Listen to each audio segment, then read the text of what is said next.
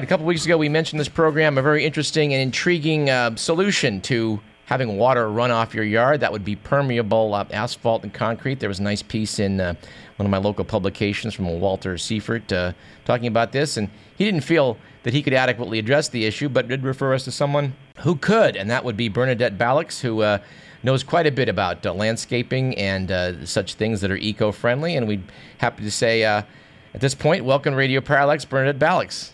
Thank you. Thanks for having me to talk about the subject. Well, let's, I'm really intrigued by this idea. We're in, we're in a big drought right now in, in California. It's quite serious. And I guess probably this is maybe no better time than now to talk about uh, the idea of when even a little bit of water falls in your yard, if you have the right kind of permeable uh, surface, it can then soak into the ground.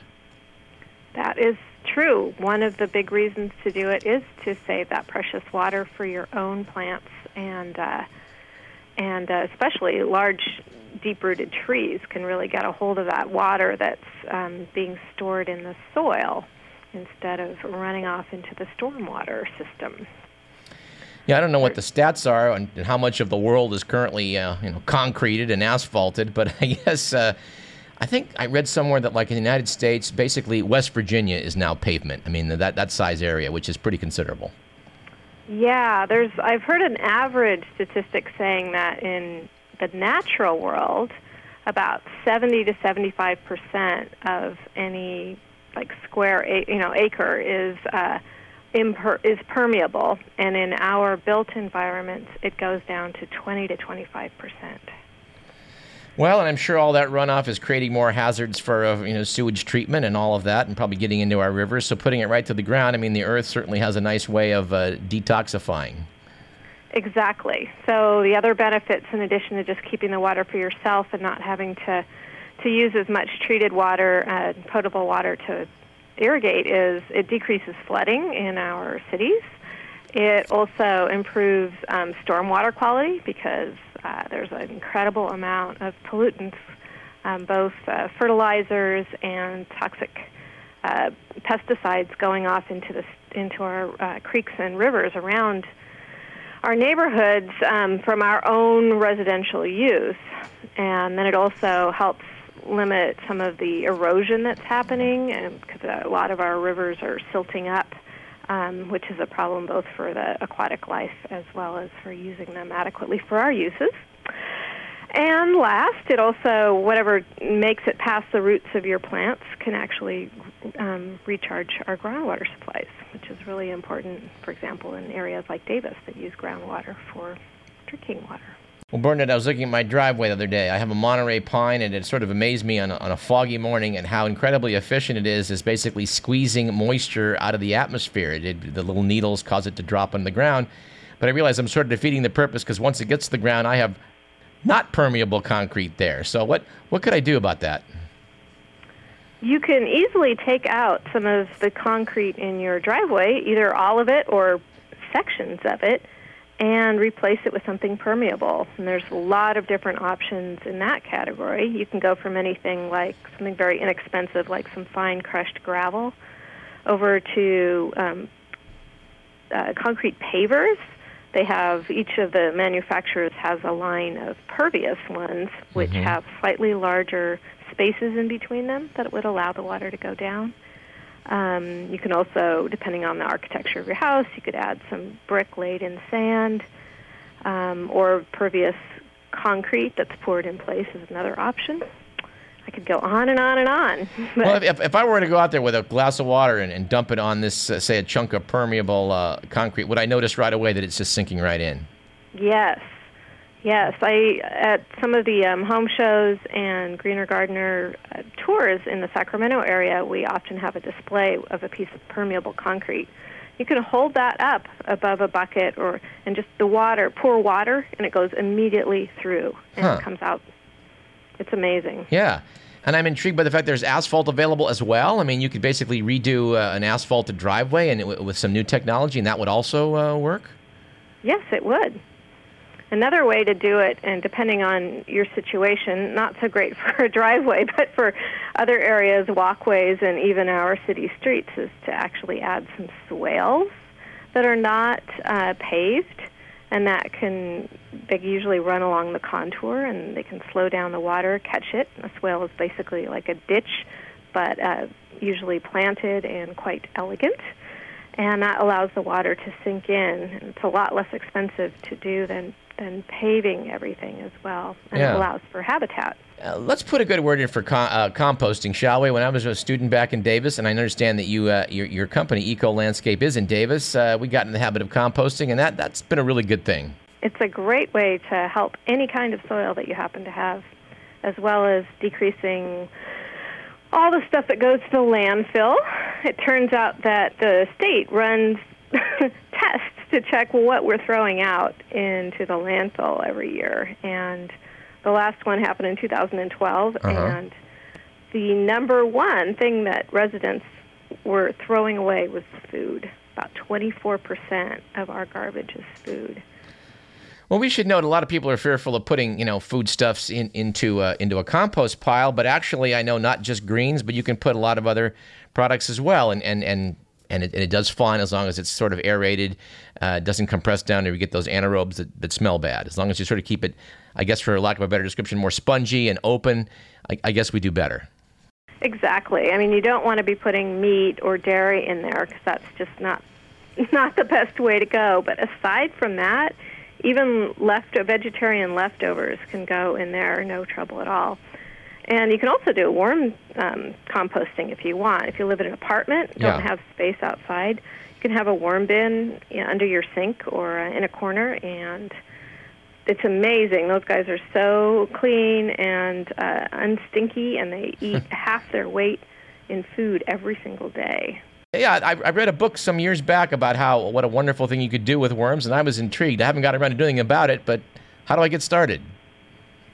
All they need is a little bed of shredded newspaper. Uh-huh. Uh, you can buy the worms either online or um, find somebody that already has a worm bin and ask for a few. Uh-huh. and then you just put them in there and the newspaper needs to be about as wet as a damp sponge so just lightly moistened um, you need a nice thick layer a couple inches on the bottom and then then you put the worms in and you cover them up with a couple inches too because the worms that you use to uh, start a worm bin are the type that live just underneath the soil surface um, in the natural world so they want a little bit of darkness and cover Can I dig them out of my backyard, or are those okay? Do you have to have special worms? You can get them out of your backyard. Um, it's usually a little bit easier to start with a bigger amount because we do produce a lot of food waste. Mm-hmm. Um, and you, you know, and but you can you can also do something like I have a community garden plot and I got a little bit of horse manure to put in the compost and I put it be- beside my um, compost bin for a few days. And when I was ready to incorporate it into the compost pile it was stuffed with worms. So you know you could just grab a handful of that and sort of lure them and then uh, and then harvest them for your worm bin. That could work too Well, Bernard, I appreciate getting educated in this way. I'm looking at your website right now, uh, Eco Landscape, and I, I think we've probably got a chance to plug what you do because it looks like you're doing a lot of things that uh, people are going to be interested in. Yes, I hope so. I'd be happy to answer any questions. I can be reached uh, through my website. It's Ecological Landscape Design, and I'm in Davis. And Bernard, any, any other resources you want to point us to? Because I, I imagine you're rather knowledgeable about some sites that our, our listeners will, uh, you know, be keen to uh, check out. Sure. To follow up on the information that we've been talking about, there are several really good ones. I can point you to Eco Landscape California, which is a nonprofit in the Sacramento region that does a lot of education on eco friendly landscaping methods. Um, within there, there's a really good guide called River Friendly Landscape Guidelines that walks you through the ideas of mulching and composting and pervious surfaces, as well as many other things. And another great resource is the California Center for Urban Horticulture's website. That's ccuh dot um, edu, and it's linked to UC Davis. They have some 10 tips to decrease uh, stormwater quality problems. Um, they talk about the pervious paving. They give you information on how to decrease your pesticide use around your home, because that's one of the top contaminants in our uh, urban creeks. So those I would say are the best ones: Eco Landscape California and the California Center for Urban Hort. Those are uh, well, very good. Out a lot. Very good. You know, and I, no one's going to believe me when I say this, but I'm going to go out now and turn over my compost pile. I was setting up, right. I was setting up to do it earlier this afternoon, but I didn't finish the job. But I, I will get to it hopefully later today. Doesn't it smell so good? It's very rewarding, and I encourage all of our listeners to take it up if they haven't already.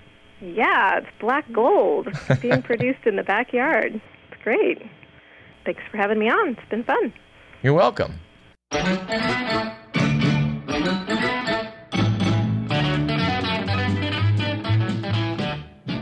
All right. Although we are certainly all in favor of doing things that make the environment better, we do have to occasionally invoke the law of unintended consequences. A couple stories coming out of Africa are a little disturbing. First one, briefly, is that some people are attributing the unrest in Central Africa, Nigeria, Chad, etc., to possibly the shrinkage of Lake Chad. Lake Chad borders Nigeria, Niger, Chad, and Cameroon. It shrunk by 90% in the last 50 years, owing in part to poor rains, but also from drainage for irrigation. This has destroyed fishing villages and left desperate communities prey to lawless and religious extremism. And uh, in the great Rift Valley lakes of East Africa, there's some concerns over what's going on there. I know particularly Lake Victoria uh, is being drained off by Uganda versus I guess it's Kenya. I, I'm I don't know. We need to look at that story in the future because when you drain water out of one place to irrigate another, well, there's sometimes a price to be paid. Look at the Owens Lake in the Owens Valley, which is a huge source of irritating pollutants to the atmosphere because, well, there ain't no lake there anymore. The water's all been sent to Southern California. When I was a lad, I believe the fourth largest sea in the world was the Aral Sea. After the Soviets got the bright idea of shifting water away from the feeding rivers, it's all but disappeared. We've talked about that on the show. And of course, right here in California, Jerry Brown wants to ship more water out of the Sacramento Delta region and send that south. We presume so alfalfa growers can continue to use 20% of California's water to produce a crop that generates 0.1% of the state's income. But at any rate, over in Africa, some people had the well meaning idea of sending the people there mosquito nets. Malaria continues to be a great uh, killer in Africa, particularly of children. So the idea was take some, you know, insecticide soaked mosquito nets and ship them to Africa by the millions, in fact, by the hundreds of millions. And here's where the law of unintended consequences kicks in. People discovered that you could make fishing nets out of these mosquito nets. Of course, the mesh is so small as to not allow a mosquito to get in or out, which is way too small for proper fishing techniques. You're just basically scooping up everything in the water. But it turns out that all these nets being sent uh, over to Africa have proven irresistible to the populace. They are now using them to fish. Oh, and by the way, they're not using them to sleep under. When you add in the fact that these nets are impregnated with insecticide, well, as you can imagine, there's a potential problem here. In fact, piece in the New York Times by Jeffrey Gettleman quoted an Isabel Marques da Silva, marine biologist at the Universidad Lurio in Mozambique, as saying these nets go straight out of the bag and into the sea. That's why the incidence for malaria is so high. The people don't use the nets for mosquitoes, they use them to fish. Now, of course, the various charities that have gotten this bright idea of sending all these mosquito nets to Africa are in denial that this is actually causing a problem. We'll try to learn more about this story and talk about it with maybe someone more authoritative in the future, but boy, this certainly is an unsettling report. Anyway, let's round up the segment and lighten the mood a little bit by talking about the frontiers of research into umami and kokumi, which, which no doubt a lot of you have been quite concerned about. But actually, we've talked about umami on this program before, and the, the little blurb in The Economist, the January 31st edition, really caught my eye because it rounded out a few details I was unaware of, which I'm now keen to share with you, dear listener. As you were all taught in school, of course, our tongue has several different types of taste buds. For years, we've been taught that you can sense sour, sweet, salty, and bitter on our tongues. But for quite some time, the Japanese at least have been aware that that isn't the whole picture. And the Japanese still think there's more to this picture, which is evolving. But let's go back to 1908 when Kikunae Ikeda, a chemist at what was then Tokyo Imperial University, now called the University of Tokyo, wanted to pin down this strange sort of ineffable taste that he identified in dashi, a soup stock made from tuna and seaweed. Being a chemist, Ikeda was able to identify the compounds. They turned out to be glutamates. And he gave their effect on the tongue a name that was compounded from the characteristics for delicious and taste, which I gather, though I'm no linguist, as Ronald Reagan used to say, uh, is umami.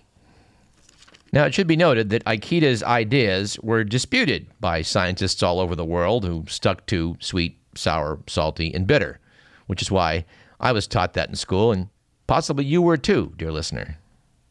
But what do you know? In recent years, when they discovered glutamate receptors on the tongue, guess who's been proven right for the past century plus?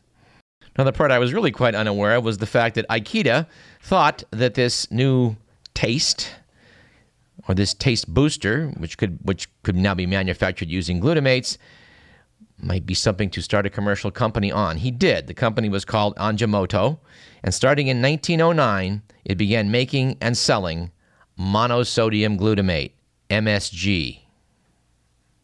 This is now a huge flavoring business. Now, of course, my medical colleague and also former Radio Parallax guest Dr. Dean Edell on his radio program used to love to talk about the MSG story. Or at least what happened when MSG was used in Chinese restaurants here in America. Some people started claiming that it gave them allergic reactions and they developed a term for it Chinese restaurant syndrome. Lawsuits ensued. And in some cases, gigantic payments were made for Chinese restaurant syndrome. Now, when it turned out later that we actually have, all of us, receptors for glutamate on our tongue, meaning this is something that's we're biologically hardwired to appreciate in food, the case that this was some sort of toxic additive was pretty much tossed out the window. Now, does that mean any of those recipients of large settlements from the courts gave the money back? Well, we're, we're pretty sure not. But the curious thickening of the plot here is that the Japanese now think there's another type of taste that we have, um, which they're looking into. They've called it kokumi and has been the subject of scientific inquiry, at least in Japan, since the 1980s. This is not so familiar in the West. It's been described as being as much of a feeling as a taste and is described variously as mouthfulness, thickness, heartiness. Garlic, onions, and scallops are all said to possess it. And they've even got a source of possible chemicals that induce this. They believe that uh, these are gamma glutamyl peptides. Since they haven't found receptors for those on our tongue yet, well, there's some, you know, this remains a little unclear. But noted The Economist, this has led to skepticism about whether kokumi is a real physiologic phenomenon. And in this, it is much like umami was in the early days. Now, on the umami front, recent research is showing that it can stimulate appetite. And some Japanese researchers have suggested a link between loss of sensitivity to umami in the elderly and their poor overall nutrition. This is possible. Now, regarding kokumi, a gamma glutamyl peptide can be described as a chain of three linked amino acids. And experiments are now underway as whether they can manufacture a taste additive for our food. We really do in the future need to address a whole um, segment, I think, on the subject of food additives and flavors. It's a very secretive, bizarre industry and well worth probably 20 minutes of our time, particularly since we do have a food science department here at UC Davis, which is of world, world renown. So we're going to look into that. We're running long in this segment, so I don't have time to address the issue of Bendectin coming back to uh, help pregnant women that uh, that are quite nauseated. But we will talk about that hopefully next week.